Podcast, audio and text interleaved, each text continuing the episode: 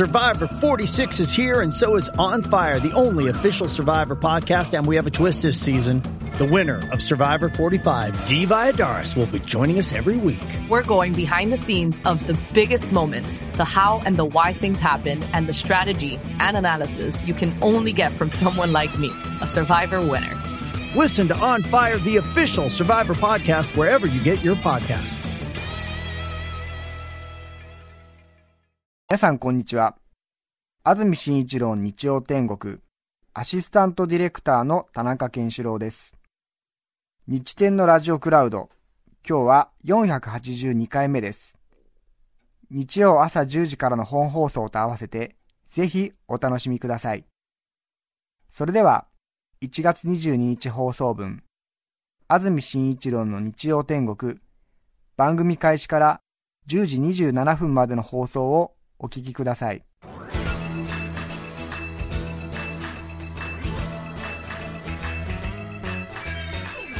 安住紳一郎の日曜天国。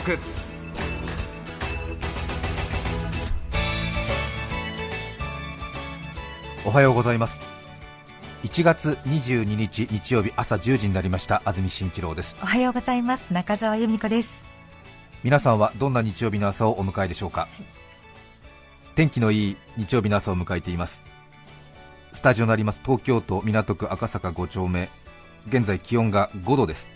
今日はこの後東京で最高気温13度まで上がる見込みです、気温はかなりこの後ぐんぐんと上がっていくようですね。13度と言いますと、最近寒い日が続いていますのでかなり気温高めに感じると思います、今日は関東各地おおむね晴れ空気が乾燥しています。群馬栃木の山間部では夜に雪が降る予報です。最高気温は東京千葉で13度横浜で14度水戸熊谷で12度前橋で10度宇都宮で9度です。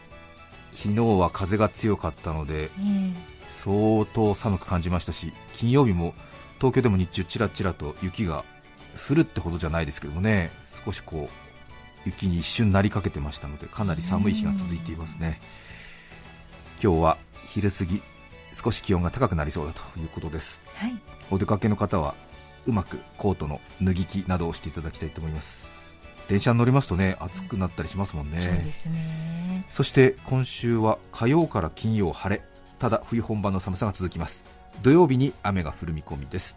今のところ雪にはならなそうだということです今週は土曜日に雨という予報になっています。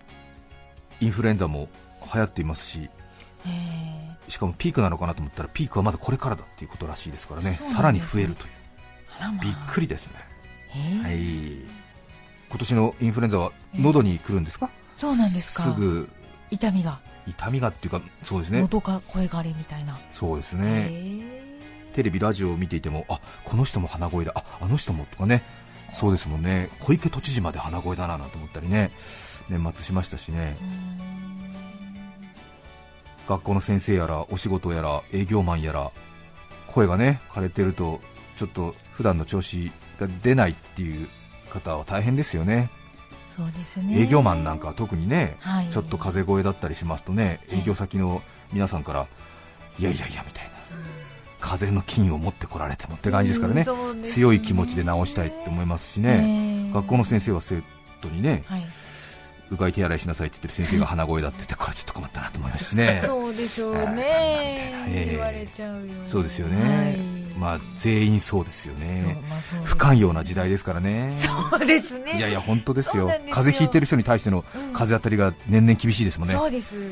ふーっと思いますもんね、本当に。えーなんか表面上はいたわってそうでいながらうん。自己責任みたいな空気出してくる人いますからね。そうですよね、ね風邪ひいてらっしゃるんですか？みたいなことですよね、いや本当、不寛容な時代になりましたね、えそうですね。うん。生きづらい、うんそうですよね。はい。今、あれですもんね。学校にインフルエンザなのに来ると、ね、え他の生徒に移す可能性があるからということで、ちょっとね、えうん。親としてもどうなんだっていうようなことになったりするんですよね、ああそうか、まあ、まあそれはそれで大事なことなんですけれどね、そうですね。皆勤賞ばかりは褒められないっていうね。そうですよね、えー。あとはその風邪だというふうに思われると困るということで、そのこ これはちょっと風邪じゃないんですってね、えー副鼻腔炎なんですってね、えーそれも大変なんですよね、それも大変なんですよ、かたくなにかたくなにね、否定する。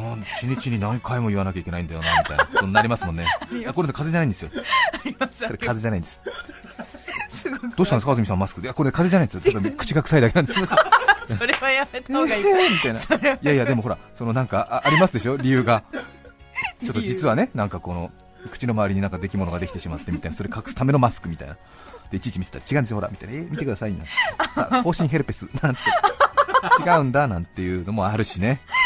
いやー不寛容だなと思って。ふう厳しいうーん。ふーっていう感じになりますよね。大変です。あとそのマスクの装着がねこう随分とね日常的なものになってきましたもんそうねですね。あれはもう風邪をひいている人もひきたくない人も、うん。もう、なんですかあと顔を小さく見せたい人も もう全員がマスクっていうね。そうそういいことだと思いますけどね。メイクサボりたい人もそう。そうです昔ながらの小さいガーゼ型の マスクしてるおじさん見るとちょっと今もう笑っちゃうくらいになっちゃって小さーっと思いますもんね。ですね。であの毎回洗濯するタイプのねあーちっちゃいみたいな眼帯かなって思っちゃう時ありますもんね。あれ昔はあのサイズでしたよね。口だけ。そうです。よね。そうでしたよね。最近は結構もね。鼻まで覆いなさいとか言われてね。そうですね、うん。びっくりしますけどもね、マスク、皆さん知ってますか、マスク、今なんかいろいろありますもんね、あのマスクずっとしていると自分の吐いている息がこもるので、ちょっとね、それの匂いがダメになるっていう人がいるみたいですね、うん。そういう人に向けてそのマスクにちょっとこうなんかスプレーをシュッシュッとするんですよね、そうするといい香りっていうんですか、不快ではない状態がなんか長らく続くっていう。ねそういうのもあるみたいですよ、すね。私、これいただいたんですけど、なかなか良かったですよ、ねたまにやってますけどもね、うん、黒いマスクとかも結構あります。人気ですね。こ怖いですねなんか。そうですよね。あと長らくこうマスクしていると、もうマスクしたままあれですもんね、あのコーラ飲もうとしてる人、この間見ましたけども、えーびっくりしてしまいましたね、マスクしたままもうコーラを、ねうん、缶コーラ飲もうとして、もうあのマスク水浸しっていうか、なんかそんな感じになっちゃってる人もいましたし、あと私の話ですけども、マスクしたまま、あの唾を吐いたことありますからね、びっくりしましたね。えー洗面所にねちょっとねあのちょっとなんか溜まっちゃったんでこうペッてねやるはずだったんですよ、えーそしたらマスクしたままでペッてやったらドンまたそんな話にえなってますけどいいいいんですか何がですかあのそういう話の方向で大丈夫ですか私ですか、はい私はですねこういうような生活の小さな出来事をベラベラと話すために東京に出てきたんじゃないんだよ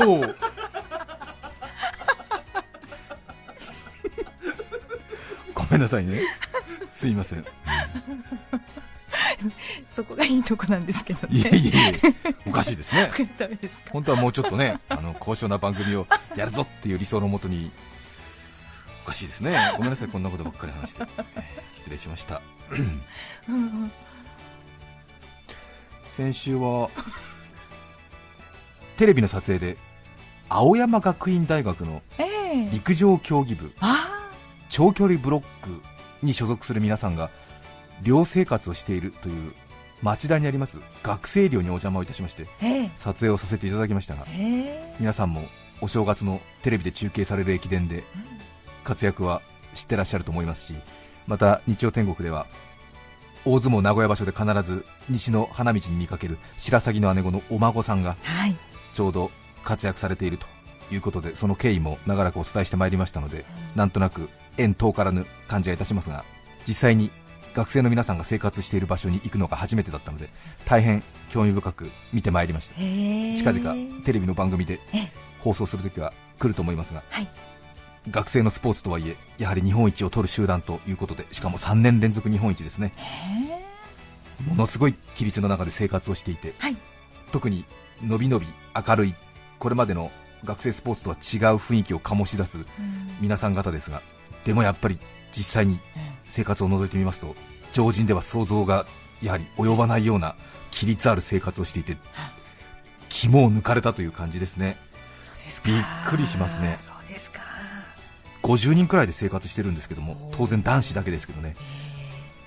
朝5時に起きるんですって。うん。全員朝5時に起きて近所をまず1 0キロ走るんですってそれはいわゆる本当の朝飯前ですよね。お朝食前にええ朝食前に。にそして朝食をみんなで食べてはい。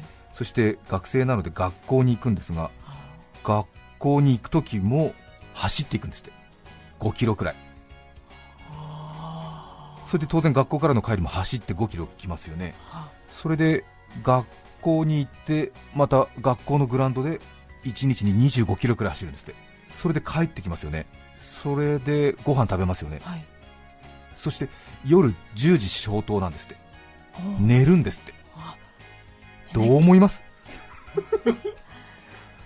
多分普通の人だとねまあ練習いっぱいしてるんで走る距離数は私たちの感覚とは違うんでしょうけれどそれでもかなりストイックに生活してますよね。そうですね。6畳の部屋に2人で住んでるんですよね、はあ。2段ベッドを入れて6畳にね2人ですよ。毎日。へー。自分のスペースなんかないですもんね。そうですよね。へえと思いました。びっくりですね。私はもうその皆さんはい。の生活を見てから朝ねうん自分が仕事行くために何時に起きるっていう時にいつも皆さんのことを思い出してあ私の方が楽々と思いながら目覚ましをセットするようにしてますね、えー朝5時から毎朝1 0キロも走る人たちがいるからなと思ってそうねですね。えああ気持ちが引き締まりますね。ー。それを365日中うん。355日繰り返してるみたいですよ。えー、お正月終わって10日間だけ休みやって皆さんご実家に戻るんですって。あーあー箱根駅伝の後にですか？みたいですね、へー。すごいですやっぱりやってる人やってるんだなってそうですね。感じですね。はあ。そしてちょうどお正月のビッグイベントがありまして当然たくさんの人が注目しますんでね、走れる選手は10人。で補欠の選手が6人で16人うんですよね、うん。でほとんど他の人は出られないわけじゃないですか。で全員お正月に、まあ、全国各地から集まってるんで戻るらしいんですね、はい。でまあそれはそれで皆さん嬉しいらしいんですけどやっぱり出てない選手は地元に戻りますと当然、青山学院大学で駅伝をやっているってことは皆さん知ってるわけですね、で地元で相当な期待をかけられて東京に来てるわけで、でもテレビ見ると走ってないっていうことをものすごい言われるらしいんですね、なので走っていない選手が実家に戻って東京に戻ってきた時のやっぱり顔つきが違うんですって、でそれをうまく利用するって監督の原先生はおっしゃってましたね、すごいなと思ってね。うーんそうかと思って活躍した選手はね実家戻って、まあ、それはそれでちやほやされるみたいでご褒美として、ね。いいんですけれども、ねはい。出ていないやっぱり19歳、20歳ぐらいの学生の皆さんが何を感じるかということであ。でやっぱり全然違うんですって。毎年どんどんどんどんと成績が上げてくる選手がいるということでやっぱりそういうね思いをしている選手がいる中での活躍なんだなと思いましたけどね。で私はだから毎朝ちょっとね冬ね皆さんも早起きするの辛いと思いますけど、はい。えーそういう選手の気持ちになって、うん。えー早起きをしています、はい、私のやりたかったラジオはこういうことなのね。いいお話いただきました。いいお話、本当。に。はいみたいな。うん。ラジオ寺子屋。本日の講師はアナウンサーの安住紳一郎さんでした。皆さんどうもありがとうございましたこの後中ホールの方で昼食のご用意ができてます。どうぞ。なお年間購読お申し込みの方はこの後どうぞ受付の方でよろしくお願いいたします。はい。失礼いたしました。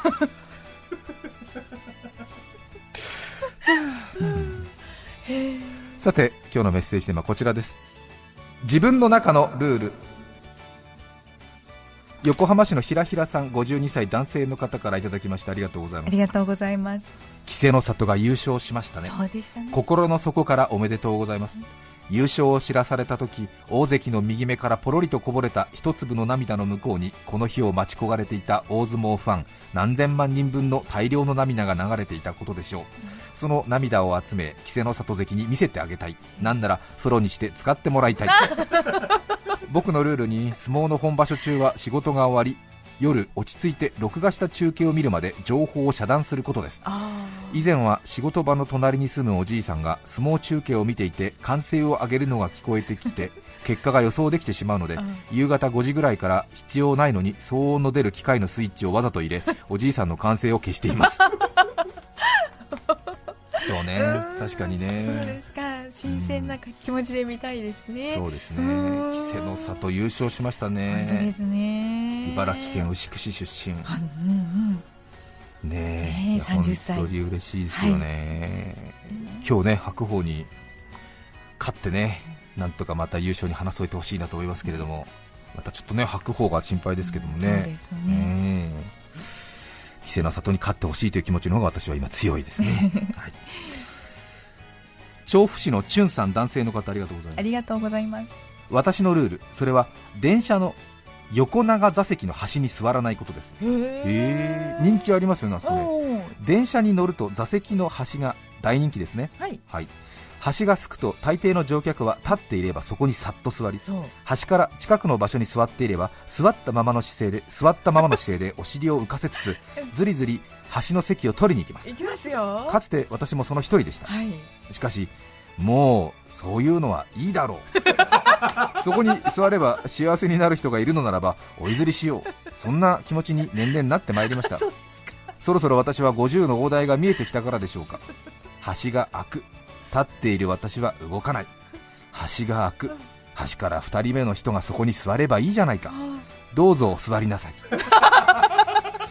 端に座れた幸せそうな乗客をよかったね と眺めます。あこの電車の20箇所の片隅に、うん、調布市のチュンさん男性の方ですね。悟りを開かれて、うん。もう樽を知るっていう境地ですか？うん。すごいね、えうん、でもまだねあれだもんね、はいこの人はその自分は座らない、誰かにそこを譲るみたいなことでそれをまだ見ちゃってニコニコして眺めるんでね、うん。このもう一つは勃形ってのがあるからね。もうあの何も感じないみたいなそういう。ねうん白鵬がね目指してたあのいまだ勃形足りえずっていうのがえー何も感じない。心が動かない。心動かないと。もう 橋が開いたとしても何も感じない。誰が座ろうと。誰が座ろうと関係ない。譲るみたいな気持ちもない。うん。いいね。まだ上の境地がいまだ勃形足りえずですね。ああわかるな。わかりますね。わかりますわかります。あそこの端開くとね本当オセロのは角かみたいな感じでね。もう誰もがパシッと。攻めるべき場所。そうですよね。むしろねあの開いたのに横の人がずれないっていうのがねちょっとまたいいんですかみたいな感じでね座るときありますよね。いただいちゃいますよ。座らずれないんですよね。わかりましたみたいな座りますよみたいな。いただきますよみたいな。うん。端ね。いいですよね端ね。確かにね。パッとねこうね。うん電車の席取りとかもね難しいですもんね、うん。新幹線の席新幹線の自由席とかになりますとあの2列席と3列席がこう右左ありますもんね。ね。で ABCDE なんですか、うんうんそうですよね。でこう自由席になりますと早い者勝ちになりますけどもどこから埋まるかとかね皆さんは研究してますか？一番最初にどこに座りますかね？横5列2列3列ありますもんね、はい。そうすると2列の方は窓側と通路側。3列の方は通路側真ん中窓側ですもんね、はい。まあ、大体人気ないのは多分3列並びの真ん中が一番人気ないと思いますもんね。そうですよね。そうですよね。両側人に挟まれちゃいますから。んですよね。うん。ただ混雑率が65ぐらいだと2列席の座ると自分の横に人が来る可能性があるから、うん。なんとなく3列席で通路側と窓側にその状況で行きたいみたいな、はい。あーそのなんかハイリスクハイリターン的な選び方。ります。わかりますですよね。ね混み具合によって、そしてなんともちょっとやり方の汚いね。その2列シートの通路側に自分が座って通路側が好きだから私ここというような風情を出しながらほ窓側に人が座れないような状況にしうはあ。自分の窓側が埋まるのが一番最後のピースであるかのように振る舞う感じ。はーいブロック通路ってやつですねこれね、へー。私そういう人がやっても腹立っちゃうからもうむしろ逆に窓が開いてますから失礼しますみたいな。みたいな。ドキドキドキみたいな。分かってると、お前のこう狙いは分かってると、お前はみたいな。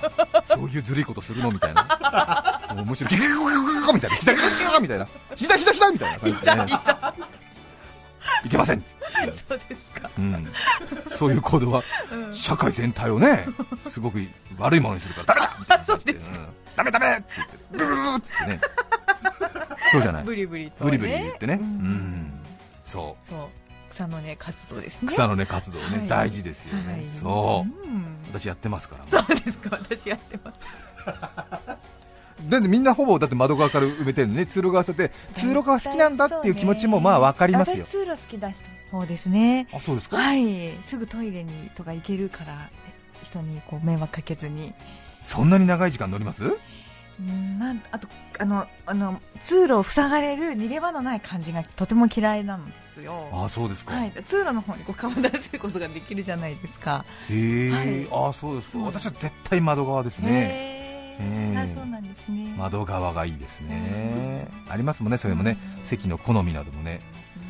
もう長い時間もうずっと私なんか自由席の席取りとかにもうずっと固執してる人生だから。そうですよ。うん。指定席取れよって話なんですけど違うんですよ。自由席に乗っていい席を確保できてで車内全体が自分の想像した動き通りに動いてるとはあみたいな出てく。うんみたいな。新大阪で起こしてみたいな。あーみたいな。みたいな。まあもう大満足。ああ大満足みたいな。落ち着いて落ち着いてそれでようやく眠れる。はあ落ち着いたと思ってね。うん。気になっちゃって気になっちゃってね。そうですか。ねびっくりしちゃって。あれこれ前も話したよね。あ前も話したと思いますけどもあの新幹線の車両と車両の間にこう当然自動ドアみたいなのありますよね、ええで行きますとセンサーに反応してビーンって開きますよね、ね。ええそれでなんかセンサーの調子がちょっと過敏になってる新幹線に乗ったことがありまして。はい。で自動ドアに一番近い方の通路側に座ってる人のちょっとした膝の動きで反応しちゃってそれがチーンって開くんですよ。気になりますよねものすごくね。で私その自動ドアから離れること10列ぐらいだったんですけど、えー、ずいぶん開くなと思ってで気になっちゃったんですよ。でもう気になっちゃって気になっちゃって仕方なくてえ眠れないしなんか読書もできないしでなんかわまたおまたわまたと思って。じーじーってねー開いたり。ところがあれですもんね。あのその自動ドアが開いたり閉まったりするその真ん前にいる通路側の2人とかがごくごく普通に熟睡してらっしゃるんですよ。なんてハートがお強いと思って。はあと思って。自分はもうハートが弱いんだと思ってまたその思いを巡らしてなんか眠れない悶々として。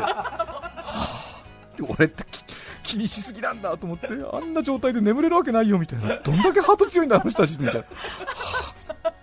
いたたまれない、いたたまれない、せっかく取ったこの窓際の席を手放してみようみたいな、ちょっとすいませんみたいな、ちょっとすいません、他の車両に移動してね、で人のなんか3列の真ん中とかにちょっと、さっきの方が良かったかなみたいな、みたいな、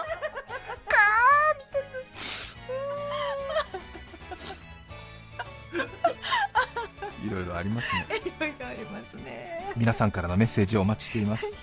E メールのアドレスは日天アットマーク tbs.co.jp nichiten で日天アットマーク tbs.co.jp です抽選で5名の方に日天ノートを3名の方にはカルピスセットをプレゼント。さらにメッセージを紹介した全ての方にオリジナルポストカード水彩画家永山優子さんの制作によるイリュージョンをお送りしています。さて先週の番組でエンディングの時間計算間違えましてプレゼントの当選者の発表ができませんでした。今日この後番組の最後に今週分と合わせてお伝えします。それでは今日の1曲目ケロキシさんからのリクエスト広瀬香美さんです。ゲレンデが溶けるほど恋したい。今日も2時間どうぞよろしくお願いします。1月22日放送分。安住紳一郎日曜天国。10時27分までをお聞きいただきました。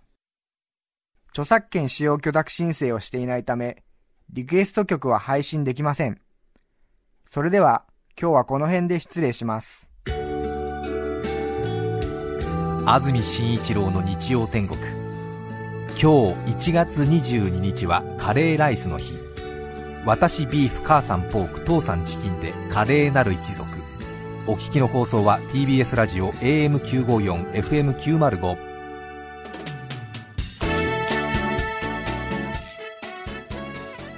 さて来週1月29日の安住紳一郎日曜天国。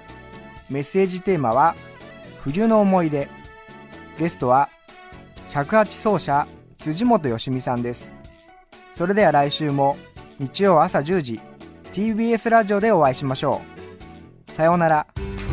安住紳一郎の TBS ラジオクラウド。これはあくまで試供品皆まで語れぬラジオクラウド。ぜひ本放送を聞きなされ954905